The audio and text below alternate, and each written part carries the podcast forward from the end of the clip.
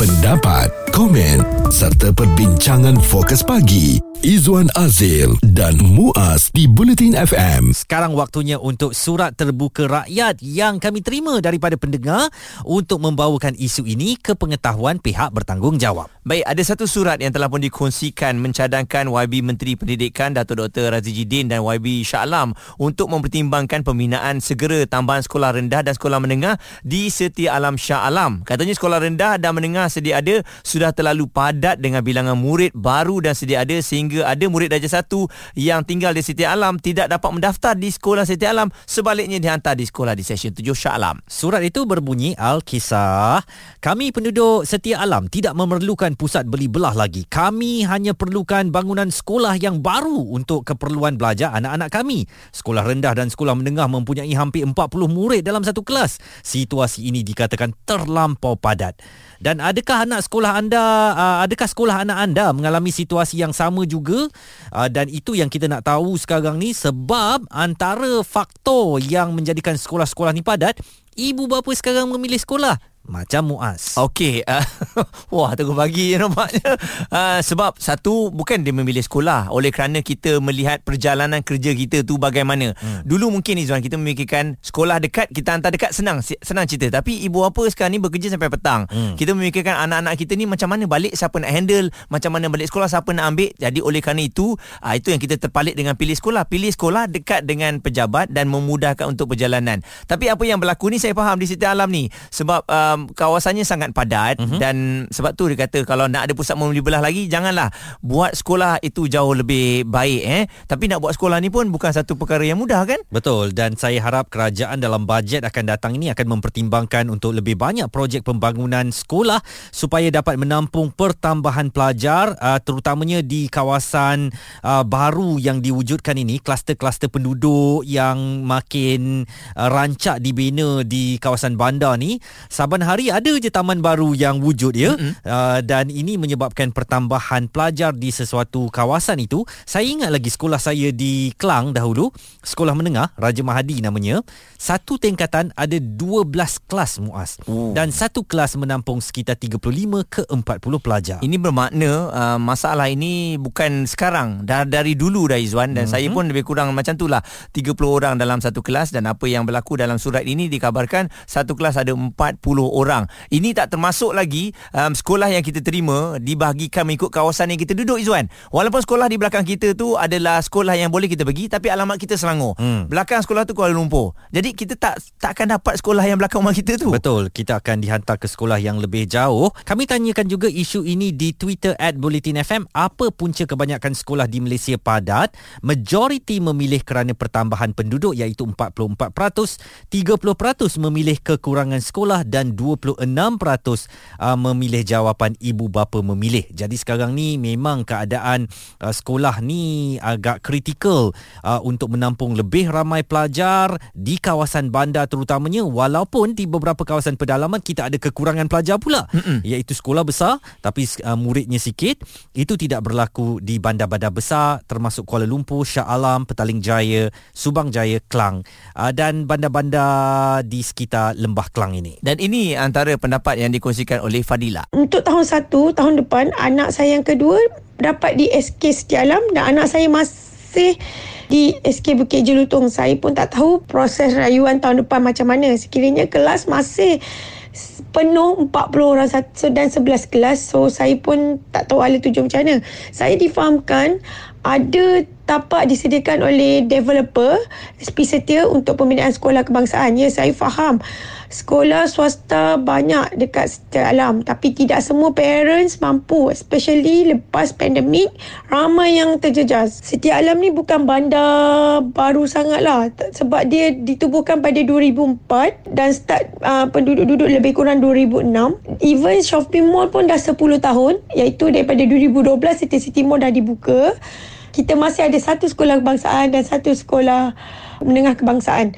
Jadi saya berharap kerajaan dapat memberikan solusi yang terbaik untuk penduduk setempat dan juga please stop with mall, shopping mall, kedai. Kami dah tak perlukan benda tu. Kami perlukan sekolah untuk masa depan anak-anak. Dilema yang dihadapi Fadilah ini adalah dilema biasa ibu bapa di Lembah Kelang ya yang pening kepala kat mana nak daftarkan anak mereka sekolah sebab kebanyakan sekolah dah penuh. Itu menjadikan ibu bapa sekarang anak dia baru 3 4 tahun Mm-mm. dia dah daftar sekolah siap-siap untuk cop awal-awal. Suarakan pendapat anda bersama Izwan Azil dan Muaz Bulletin FM. Usahawan Masterclass Bulletin FM akan menerima pemenang sulung pada hari Jumaat ini. Siapa di kalangan tiga peserta yang telah pun membuat persembahan idea mereka di hadapan para juri Datuk KK Chua dan juga Madam Mu uh, yang akan memenangi wang tunai RM5,000 serta slot pengiklanan di Bulletin FM dan juga sijil pendigitalan PKS.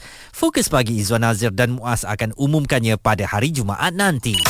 Usahawan Masterclass Bulletin FM. Surat terbuka rakyat yang telah pun dihantarkan kepada kami isunya yang diangkat mengenai kekurangan sekolah di kawasan yang padat. Hmm. uh, memang itu yang berlaku seperti Izwan di Denai Alam dan juga di Elmina contohnya. Tak ada langsung sekolah di situ. Bayangkan kepadatannya yang sangat ramai. Ini bermakna penduduk di sana terpaksa keluar untuk pergi ke sekolah-sekolah yang berkawasan yang dekat dengan kawasan tersebut. Ya iaitu di Bukit Subang di Bukit Jelutong. Sekolah-sekolah itu akan dibanjiri oleh anak-anak daripada kawasan kawasan saya di Denai Alam dan juga Elmina dan sebenarnya ini bukan tentang kekurangan sekolah sahaja ya. Mm-mm. Sebuah sekolah yang terpaksa menampung begitu ramai pelajar akan menyebabkan mereka memiliki had untuk pengembangan pelajar itu. Bayangkan di dalam satu kelas sehingga 40 pelajar terpaksa ditanggung oleh seorang guru.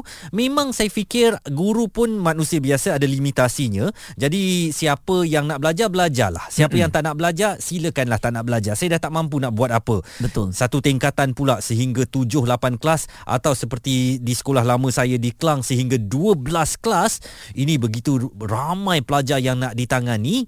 Jadi menyebabkan uh, masalah perkembangan pelajar juga akan menjadi suatu dilema apabila sesebuah sekolah terpaksa menanggung begitu ramai pelajar. Baik, ini kita bersama dengan Dr. Anwar Ahmad, pensyarah Pusat Kajian Pendidikan dan Kesejahteraan Komuniti UKM. Ada setengah kawasan dilihat tidak mempunyai nisbah perumahan dan sekolah yang seimbang. Adakah ini satu kebimbangan doktor? Memang betul. Saya setuju bahawa uh, memang satu kebimbangan kalau kita lihat nisbah perumahan yang muncul uh, begitu pesat sekali tidak seimbang dengan bilangan sekolah yang telah dibina di dalam sesuatu kawasan.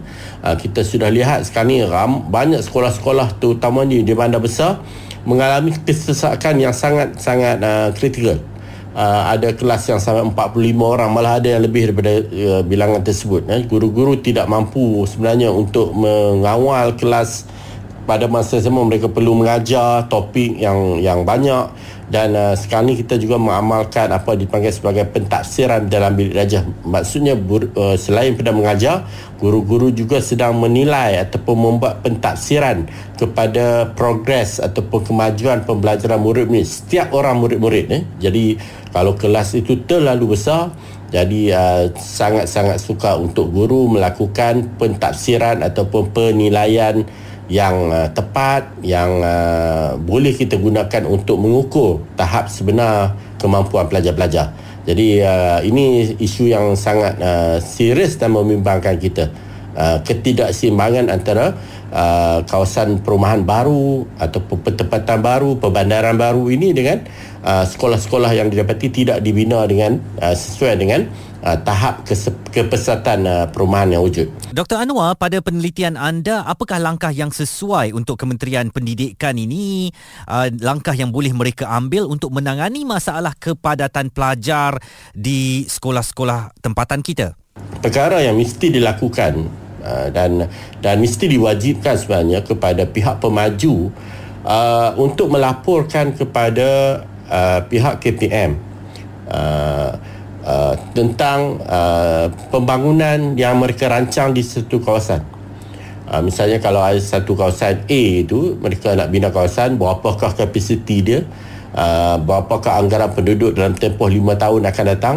Dan uh, dan ini dapat membantu KPM untuk merancang uh, pembinaan sekolah-sekolah baru. Itu yang pertama. Itu pun berlaku akan berlaku masalah di mana uh, bila penempatan sudah siap perumahan sudah siap tapi sekolah masih belum dapat di disiapkan eh. jadi anak-anak ini perlu belajar di sekolah-sekolah yang mungkin di luar daripada kawasan perumahan mereka menyebabkan uh, sekolah-sekolah yang sedia ada itu akan uh, semakin sesak uh, yang menyebabkan bilangan penduduknya sangat besar apa yang boleh dilakukan oleh uh, kerajaan adalah untuk uh, memastikan pemaju-pemaju ini mendirikan sekolah-sekolah bersama dengan perumahan yang telah di disiapkan uh, bukan bukan sekadar menyediakan tanah untuk sekolah tetapi pemaju juga boleh uh, memajukan ataupun membangunkan sekolah-sekolah ini dan kemudiannya mereka boleh uh, mendapat rebate ataupun pengecualian uh, cukai daripada sekolah-sekolah yang mereka bina itu untuk diserahkan kepada pihak KPM. Baik, Dr. Anwar Ahmad, pensyarah Pusat Kajian Pendidikan dan Kesejahteraan Komuniti UKM. Saya bersetuju juga Izwan, uh-huh. setiap kawasan perumahan tu syarat utamanya adalah kena bina sekolah uh, untuk memudahkan penduduk yang akan duduk di sana, bukan bila orang dah masuk barulah sekolah tu nak dibina kan. Betul dan uh, pemaju perlu membuat forecast ya, prediksi berapa pintu yang dia nak jual, mm-hmm. berapa anggaran keluarga yang akan menduduki uh, atau membeli projek perumahan mereka kepada kerajaan. Sekurang-kurangnya kerajaan tahu uh, nak bina ataupun membuat perancangan awal untuk pembinaan sekolah di suatu kawasan pembangunan baru. Sekejap lagi kita nak bersama dengan Presiden Kesatuan Perkhidmatan Perguruan Kebangsaan atau NUTP uh, untuk menyantuni surat yang dihantar kepada kami, surat terbuka rakyat uh, menyatakan tentang isu kekurangan sekolah sekarang. Isu semasa bersama pakar di Fokus Pagi Izwan Azil dan Muaz Bulletin FM yang membawakan surat terbuka rakyat dihantar seorang pendengar mengadukan kepada kami tentang keadaan tidak cukup sekolah di kawasan Setia Alam di Selangor ini. Dan senario ini bukan sahaja berlaku di kawasan berkenaan tetapi di seluruh negara terutamanya di bandar-bandar besar. Apabila anak-anak kita terpaksa berhimpit dalam satu kelas sehingga 35 ke 40 pelajar untuk uh, mewujudkan sebuah suasana sekolah ni kerana uh, kekurangan sekolah dan tak ada pilihan bagi ibu bapa untuk terus meletakkan anak-anak mereka di sekolah berkenaan. Okey Zuan, ada satu pilihan lain lah ini apabila saya bertanya kepada rakan-rakan saya yang nak masuk ke sekolah, anak dia tak dapat masuk sekolah, apa yang mereka lakukan adalah mengantar anak-anak ke sekolah swasta. Tapi bila fikir sekolah swasta ni, sekolah ni mesti harganya mahal. Tidak. Hmm. Sebenarnya ada sekolah swasta, sekolah agama swasta yang mungkin pada bulanannya tidaklah terlampau tinggi dan itu menjadi salah satu alternatif apabila sekolah-sekolah ni sangat padat dan anak-anak yang masuk tu mungkin dia tak biasa dengan 40 orang dalam satu kelas dia nak lebih kepada lebih, lebih sikit dalam satu kelas. Ha, jadi sekolah swasta pun sekarang tu sebab tu kita nampak dia tumbuh bagai cendawan selepas hujan sebab demand. Memang itu ada pilihan kepada mereka yang mampu tetapi rata-rata ibu bapa kecenderungan mereka masih untuk menghantar anak-anak ke sekolah kebangsaan dan ratio uh, pembinaan sekolah untuk satu sekolah menengah ya ialah uh, setiap 9,000 penduduk ada satu sekolah dan untuk satu sekolah rendah ialah bagi 3,500 hingga 7,000 penduduk. Jadi kerajaan perlu buat satu forecast apabila ada kawasan new township atau perbandaran baru yang dibina. Sekarang ni bukan bina tan- uh, taman perumahan uh, tiga lorong atau empat lorong eh kadang-kadang mm-hmm. satu pembinaan bandar baru. Uh, di situ perlu ada syarat untuk uh, sekolah dibina supaya tidak berlaku masalah pada masa depan. Lepas ni kalau iklan um, perumahan dekat dengan highway, kami dah tak nak layan dah. Perumahan, ada sekolah, mungkin itu akan menjadi pilihan. Dan satu lagi masalah ini diburukkan Muaz apabila ibu bapa sekarang pandai memilih sekolah untuk anak-anak mereka. Mm-hmm. Ibu bapa di bandar terutamanya tidak mahu menyekolahkan anak-anak mereka di sekolah-sekolah kampung berdekatan, sekolah-sekolah di dalam Felda sebagai contoh. Mereka nak sekolah di taman-taman elit atau mm-hmm. Anak-anak orang have-have ini supaya perkembangan pemikiran mereka juga akan selari dengan anak-anak moden berkenaan. Baik, ini respon yang diberikan oleh Presiden Kesatuan Perkhidmatan Perguruan Kebangsaan Encik Aminuddin Awang. Kita tak nafikan lah perkara itu ada juga berlaku. Sebenarnya kita peringkat awal dari segi penempatan biasanya Jabatan Pendidikan Negeri ataupun uh, pejabat pendidikan daerah sudah sudah pun membuat penempatan adalah berasaskan kepada kesediaan sekolah uh, dari segi kelayakan murid itu sendiri secara secara adil. Tetapi kita tak nafikan kadang-kadang ada campur tangan pihak-pihak tertentu sama ada dari segi uh, politik dan sebagainya menempatkan apabila perkara ini berlaku ini sedikit sebanyak dia dia akan menyumbangkan kepada faktor kepadatan itu sendiri Mm-hmm. Dan ini perlu diperhatikan dengan teliti serta tulus hati oleh ibu bapa ya apabila mm. kita memilih sekolah anak kita untuk pergi ke satu sekolah di kawasan tertentu dan menafikan hak penduduk tempatan itu untuk mendapatkan pendidikan di kawasan mereka sendiri sehingga uh, anak-anak mereka terpaksa pergi keluar sekolah lain pula ini tidak adil. Okey, mungkin alasan yang diberikan tidak adil tu kita boleh terima tetapi kerana sekarang ni kita pun dah tak ada pilihan, pilihan apa tahu, pilihan dari segi kekangan waktu bekerja, ada yang bekerja dan juga memerlukan satu masa yang terlampau lama, 4 jam ataupun 2 jam perjalanan dari rumah nak pulang ke tempat kerja. Sebab itu mereka mengambil inisiatif untuk hantarkan anak dekat dengan tempat kerja supaya sama-sama selamat untuk pulang dan inilah ada isu yang kita bincangkan bersama kan. Sekolah tak cukup penduduk dah terlampau ramai dan oleh kerana itu apabila satu sekolah bayangkan Izzuan terlampau ramai sangat sampai 5 6 ribu tu keluar cerita toilet pun tak boleh nak digunakan Mm-mm. orang takut apa anak-anak kita takut nak gunakan toilet kerana terlampau kotor sebab terlampau ramai pelajar dalam satu sekolah Sekolah saya dahulu satu tingkatan ada 12 kelas memang toiletnya paling saya elakkan tak sanggup masuk weh. Mm-mm. Terpaksa tutup hidung. Tutup hidung pun masih bau lagi kan. Hmm. Hei, itu suatu masalah juga apabila uh, sekolah mengalami longgokan pelajar dan surat terbuka rakyat ini sudah sampai suratnya di meja Menteri Pendidikan.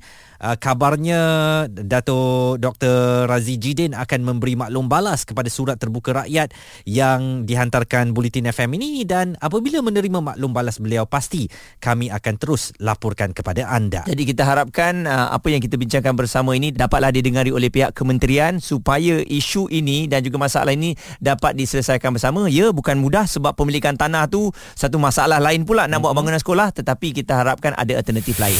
Suara komuniti anda. Fokus pagi. Izwan Azil dan Muaz di Bulletin FM.